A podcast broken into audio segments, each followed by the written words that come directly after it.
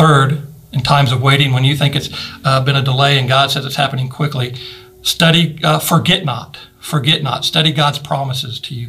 Understand His Word. Remember, one of the things God was trying to do, He was trying to organize them around His Word to become familiar with His voice. And so many times when we step out in sin, it's because we forgot one, God's Word. And I hope that your house church did the activity that Pastor Woolridge encouraged you at the end of last week's sermon, that you studied the temptations of Jesus and saw how Jesus used His Word, used the Word of God to combat every temptation that came His way, even when His enemy misquoted God's word, Jesus set him straight and said, Yes, but this is what it actually says.